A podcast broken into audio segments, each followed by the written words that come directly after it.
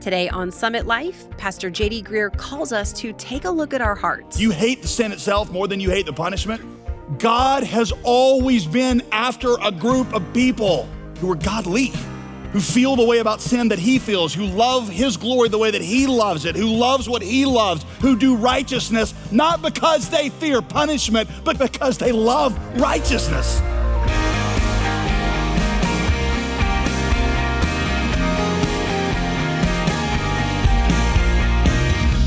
Welcome to Summit Life with pastor, author, and theologian JD Greear.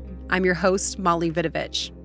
You know, back in the earlier part of the 20th century, most Americans, even if they weren't truly saved, would at least go to church. It was just the cultural norm. But over the past 70 years or so, our country's become increasingly secular to the point where Christians are often ridiculed for their beliefs and the name of Jesus is not to be spoken publicly. In fact, every other name seems to be welcomed in the town square readily. So, how do we keep standing for the truth when it feels like everyone's against us? I'm certain this is a message that we all need to hear. Today, Pastor JD continues our new study called Everyday Theology, and he titled this message from Titus, chapters 1 and 2, Separating the True Gospel from False Ones.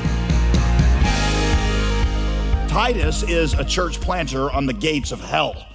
Uh, Crete, which is where Titus was assigned, was one of the most immoral places in the ancient world, um, which makes the book of Titus incredibly relevant. How do you live out the faith in a really difficult, immoral place like Crete? How, how, do you, how do you handle it when you're, what you believe is, is despised and belittled constantly? Where most people find what you believe at best irrelevant, at worst, they find it just downright silly. Paul writes the book of Titus to answer those questions. Paul has one concern for Titus in this book, and it is, and I quote, the truth that leads to godliness. That phrase, truth that leads to godliness, or at least that concept, is going to come up over and over throughout this book. You see, God's purpose in the gospel was to create for himself a God loving and God like people. That's what godliness means. That was the point in what he did. We Christians talk a lot about what we are saved from sex, drugs, and rock and roll. But what we're saved from is not nearly as important as what we're saved to. So, therefore, Paul says one of the ways you can authenticate true religion from false religion is by how well it cultivates godliness in your heart. So, what I want to do today is show you how the Apostle Paul explains why the gospel produces godliness in a way that nothing else can. Then I want to show you why every other religious approach won't work. And then I want to have you ask some evaluation questions about your church and about your faith. Um, namely, this is your faith producing godliness? All right, so let's get started. Here's number one how the gospel produces godliness. Flip over to chapter 2, verse 11. Paul says, For the grace of God that brings salvation has appeared to all men. It teaches us to say no. Here's your question. Don't answer it out loud. What does it refer to? Paul said, listen, look at it. The grace of God teaches us to say no to ungodliness and worldly passions, to live self control. The grace of God, according to this text, focuses our attention in three different directions. This is really important. The first place the grace of God directs our attention is upward. He says, you'll see it there, verse 13. We wait for the blessed hope, the glorious appearing of our great God and Savior Jesus Christ. Upward. We look upward to the glorious God that has called us to himself. Verse 14, who gave himself for us to redeem us from all wickedness. So we look backwards to the price he paid to save us. And then he continues on that he might purify for himself a people that are his very own. That's looking forward. So, in other words, we look upward to the God who has saved us. We look backward to the price that he paid to redeem us. We look forward into the beautiful thing that he is making us into. And those three looks, upward, backward, and forward, is what produces godly passion in your heart. Now, here's the question why? Why does this produce godliness in us? Let's take these apart one at a time. Upward, upward. The gospel redirects our worship. Sin problems, as I've often explained to you, start as worship problems. Here's the second thing the backward look. The gospel restores gratefulness. It points us backwards to the gospel to our complete inability to save ourselves. We were hopeless. And that posture of gratefulness is the fountain from which godliness springs. Forward, here's your third look the gospel raises expectations. It raises our expectations. In the gospel, we get a glimpse of what God is making us. He puts into us a taste or a hunger for that future, and it begins to shape what we love and what we pursue. All right? Number two, why religion cannot produce godliness. Why it cannot produce godliness. Give you a couple things here. It emphasizes adherence to rules rather than internal transformation. It, it's concerned with what you say and how you act, not what you are. All right, here's the other thing it uses God. It uses God. He's the means to houses or cars or a better life now or even eternity in heaven. Religion, in fact, Paul explains, leads to, listen, the opposite of godliness. I'll show you what I mean. If you're taking notes, jot this down. Instead of gratefulness, religion produces pride. So if I ask you right now why God's gonna let you into heaven, why he accepts you, and you tell me anything about you, oh, well, you know, I go to church and I'm a good person and I never killed anybody and I'm a good dad, then even it seems innocuous, but what you're basically saying to yourself is, because I am better than this group of people over here, that's why God accepts me. And that leads to pride, which leads to you looking down on people, which leads to all kinds of sin. Or the flip side, if you don't do well in religion, it leads to despair. You, you, you give up, you get frustrated. You're like, I, I, I'm terrible at this religion thing. I try and then I fail, so I might as well indulge in pornography. I might as well drink a lot because, you know, I'm terrible at religion. I'm terrible at life, so at least this stuff feels good. Instead of producing godliness, religion produces pride and despair, which both lead to more sin. Here's the second thing instead of full surrender, religion calls for only partial commitment. Instead of full surrender, religion only asks for a part of your life. You see, if salvation is a negotiation, if you've got to do a, a certain amount of things in order for God to let you into heaven, after you've fulfilled those things, then you feel like the rest of your life belongs to you. However, if Jesus saved you when you had nothing, if you were desperate and hopeless when he saved you, then there is not one ounce of your life that does not belong to him. That's why Paul used the word rebellious. These people are not led to full surrender, they're led to negotiation, which is God, I've paid you your part, now you owe me eternal life. Instead of worshiping God and using things, you worship things and use God. God becomes, like I said, a means to an end. Um, I've told you the story before, I think, but heard about a guy in college that was notorious on campus for his uh, sexual prowess. He was a playboy. For him, sleeping with girls was not just about lust, it was about power. It's how he felt like a man. It's kind of what set him above the other guys because he had the ability to, you know, get all these girls to sleep with him. Well, this guy undergoes this, you know, religious awakening, this conversion, and he becomes like, you know, this leader on campus, Christian leader, and and it's, you know, it's the kind of story you're supposed to be excited about, right? But people who got close to this guy said there was something just off about him where if you're ever discussing theology with him, he had to show you why he was smarter about the issue than you were.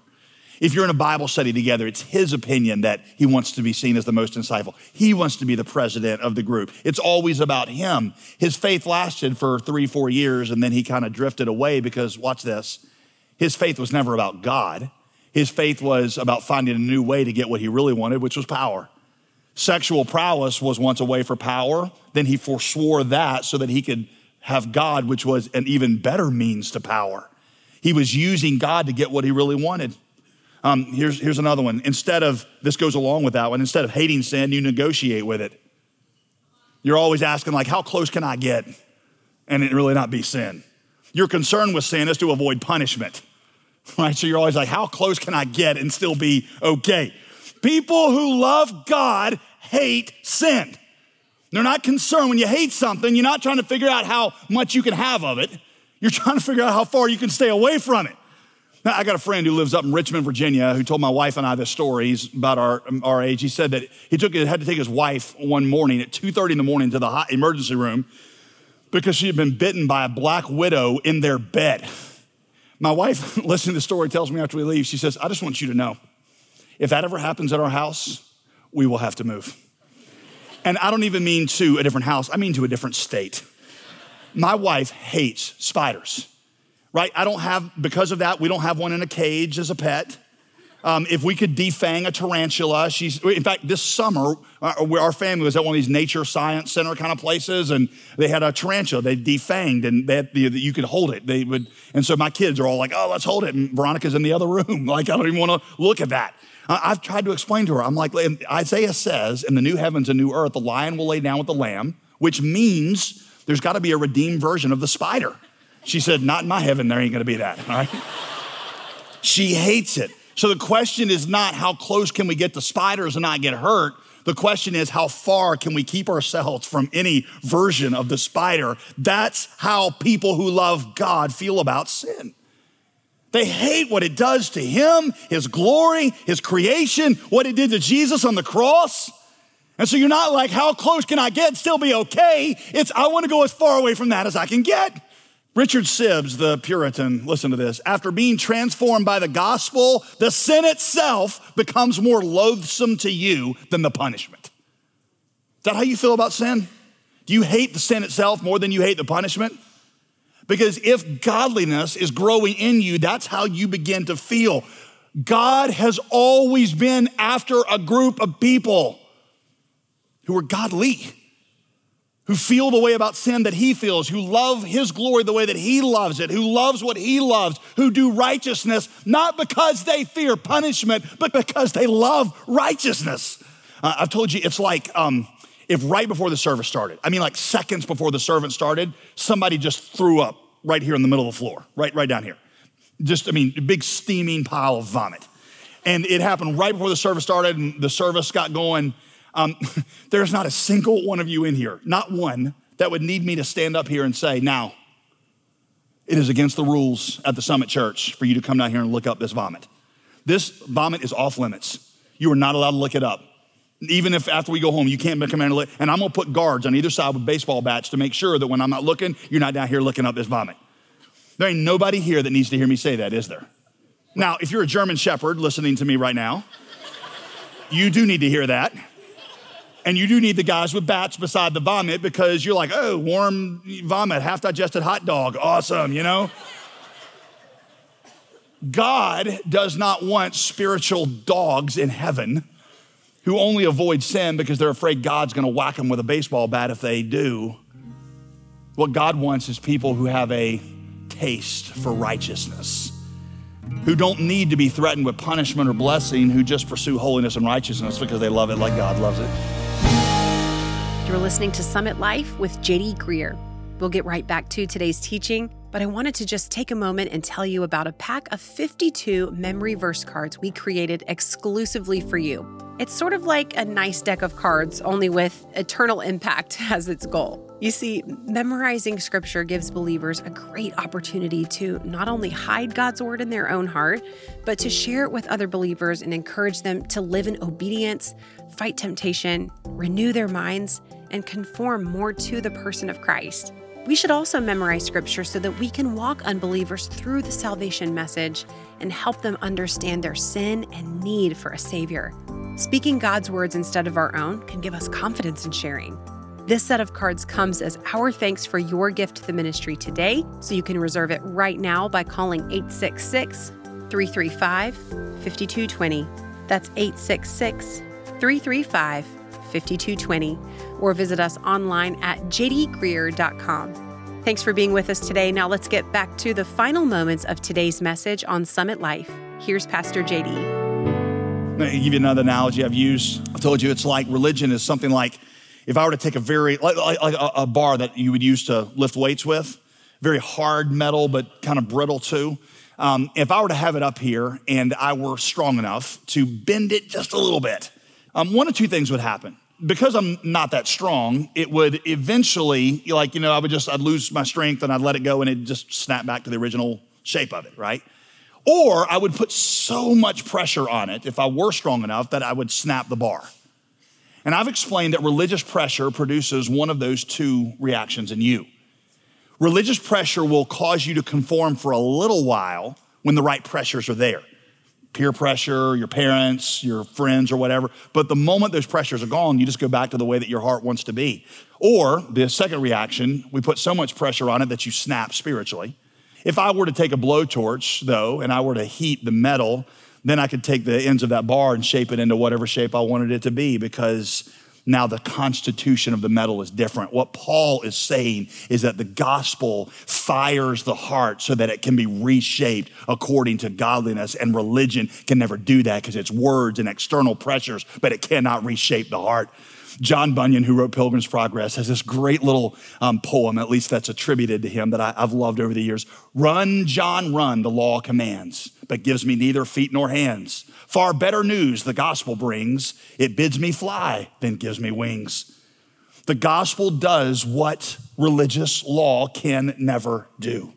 So Paul says there's a lot of religious people that claim to know God with their words and with their actions, but the shape of their hearts makes them deny him. Even though their lives are crazy busy, religiously speaking, the shape of their hearts is detestable, disobedient, and unfit for every good work. But the gospel changes that. The kindness of God, Paul says, leads us to true repentance by redirecting our worship, by restoring gratefulness, and by raising our expectations. Charles Spurgeon said it this way When I thought God was hard, I found it easy to sin. But when I found God so kind, so good, so overflowing with compassion, it was then I smote upon my breast to think that I could ever have rebelled against one who loved me so and sought my good. Christianity is not turning over a new leaf, it's the power of a new life. It's not a resolve to do better, it's a resurrection to new life in Christ. You don't need New Year's resolutions. You need a new heart and you need the power of the Holy Spirit. And that comes not by exhortation, me yelling at you. It comes by narration of a beautiful event, which is God, your prince, your bridegroom, your mighty warrior, the glorious God appearing for you, coming to take on sin on your behalf giving up his life to redeem you, purifying you for himself, rising again for you, promising you he's going to come back. And when you look upwards to the glory of that God, backward to the price he paid, and forward to what he's offering you, then godliness grows up in your heart and righteousness springs up. And you don't need me yelling at you what you need. Oh, you don't need anything. You just need this gospel that just flows out of you because it's new life flowing in you. Religion says this. Listen to this. Tim Chester. Um, religion says you should not sleep with your boyfriend. You should read your Bible every day. You should not get drunk. You should witness to your friends. You should not lose your temper. But none of those are good news to someone struggling with those issues. To them, all the should and should nots feel like condemnation. But what the gospel says is this not you should not, but you need not. You need not get drunk because Jesus offers a better refuge than alcohol. You need not lose your temper because God is in control of the situation. You need not give yourself away to money because God is a better treasure and security than money is. You need not make yourself a slave to romance because God is your fulfillment and your companion. Sin, says Tim Chester, is always making promises, but the gospel exposes those promises as false promises and points to God who is bigger and better and more glorious than anything sin offers. That is good news. So it's like I often tell you guys the gospel that we preach here is not fundamentally good advice, not leadership lessons from Uncle JD, ways to live your life better. The gospel is not good advice, it's good news. It's good news, not about what you should do, but about what God did. So, in light of that, Paul urges us to do two things A, to evaluate the religious teaching you receive. What do the teachers that you listen to, what do they emphasize? Do they emphasize things that you should do, ways that you should be, or do they emphasize the grace of God and the power of new life that comes from what he did? Y'all, listen, every religious tradition tends to lose the thread of the grace of God, every single one, just in different ways. If you came out of a ritualistic tradition, then you probably had church attendance, the prayers, a code of ethics that was emphasized to you. Go to church, light the candles, say the prayers, avoid the sins. That's what godliness was. If you came out of a Baptist tradition like I did, then what was emphasized were the standards of behavior. This is how Christians look, this is how they talk, this is how they dress, right? Or, or the activity. You know, uh, good Christians are busy Christians. I've told you that when I, um, uh, one of the churches I, was that when I was uh, growing up was had the, we had pews, of course, and in the pew in front of us was a little blue envelope that you were supposed to put your offering in every week. Anybody tracking with this yet? A little offering you put in, and on it, the front of it were a list of things that good Christians were supposed to do every week. like read your Bible, pray, witness. And, you know, I, I, think I've told you that it used to be a game for my sister and me to see if we could start and complete all the activities on that front of that envelope by the time the offering started to when it got to us. So it was like, can read the Bible, check. Uh, pray, God, sorry I haven't checked in all week, check. Um, share Christ with somebody. I share Christ with my sister, witness to her every single week, um, check. Um, put the money in there, in the offering, you know, but it was, it was just do. It was, this is what you do. This is, you're busy. That's, you know, sometimes what's got emphasized. Um, if you came out of a prosperity tradition, oh, it's realizing your potential. That's how you begin to live. Uh, a friend of mine calls this visionary evangelism. The way God changes us is by showing us a vision of what we can be in the future, showing us why He wants us to have our best life out here. And then that changes it. It's not the thought of your best life that is going to change you, it is understanding that the best life ever lived was given for you as a sacrifice. If you came out of a Pentecostal tradition, then what was emphasized was spirit baptism. And again, listen, I'm in the fullness of the Spirit. I wrote a book on it. But the Spirit of God is there to point you to the beauty of the gospel. That's the whole point is that as the grace of God appears in your heart, that's what teaches you to deny ungodliness. So when the Spirit of God comes in your heart, what He does is He makes the grace of God appear larger to you. If you came out of a reformed or a Bible tradition, then it was all about learning, learning facts. So you, came, you didn't come to church, you came to class. You brought a notebook and you brought pens because godly people take notes. And we call it transformation by education. It's not transformation by education. True transformation comes by revelation of the beauty of God. If you came out of a more liberal tradition, then it was all about activism. Oh, well, good Christians care about this social injustice, and good Christians are trying to fix this in their community. And that's awesome. But it is not what I do for my community. It's not what I discipline myself to do that produces godliness. What brings the power of new life is the blood of Jesus would you be free from your passion and pride? There's power in the blood. It was in the cross, listen, that you were released first from the penalty of sin, but you were released also from the power of sin. From the penalty of sin in the past, from the power of sin in the present. If you want to know how to say to no to ungodliness and worldly lust, then the grace of God has to appear to your heart. Satan loves to promote religion that is divested of the power of the blood. Satan's fine with you going to church. He'd actually prefer it because then you can keep yourself deluded into thinking that you're sufficient. Satan is into religion, but he wants you to be in a place where the blood of Jesus is not emphasized. So Paul tells the Cretan believers, and I say it to you listen, churches and pulpits that do not centralize the gospel and the grace of God should be avoided at all costs. Does that sound harsh? And I don't care how long your family's been there, I don't care how many friends you got there. You need to avoid them. And if that sounds harsh, then read the book of Titus because Paul tells them to have nothing to do with counterfeit gospels. Because all they do is promote rebellion and sin in the heart. It is only the gospel that gives life to you and your family. So if you care about life and yourself and your family, then you will get yourself in a place where the grace of God is talked about and celebrated and worshiped and soaked in every single week. It is so important to keep the gospel central in everything we do. That's something you can expect from us here at Summit Life with Pastor JD Greear.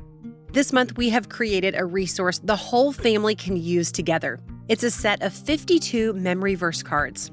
Even though it seems like a kid's activity to work on memorizing scripture, there are lots of reasons why this is such an important thing for us to do throughout our lives.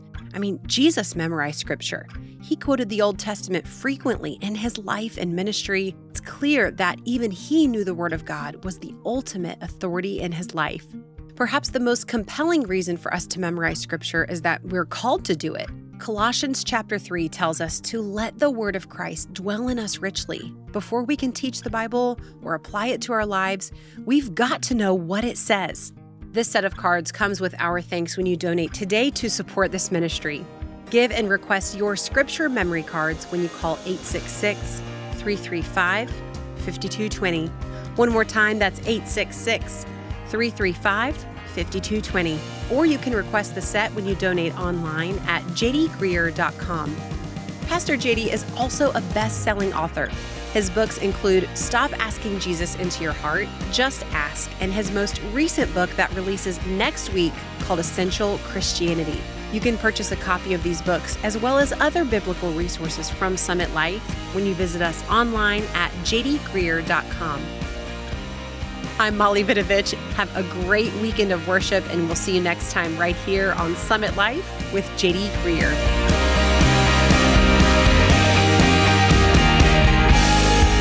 Today's program was produced and sponsored by JD Greear Ministries.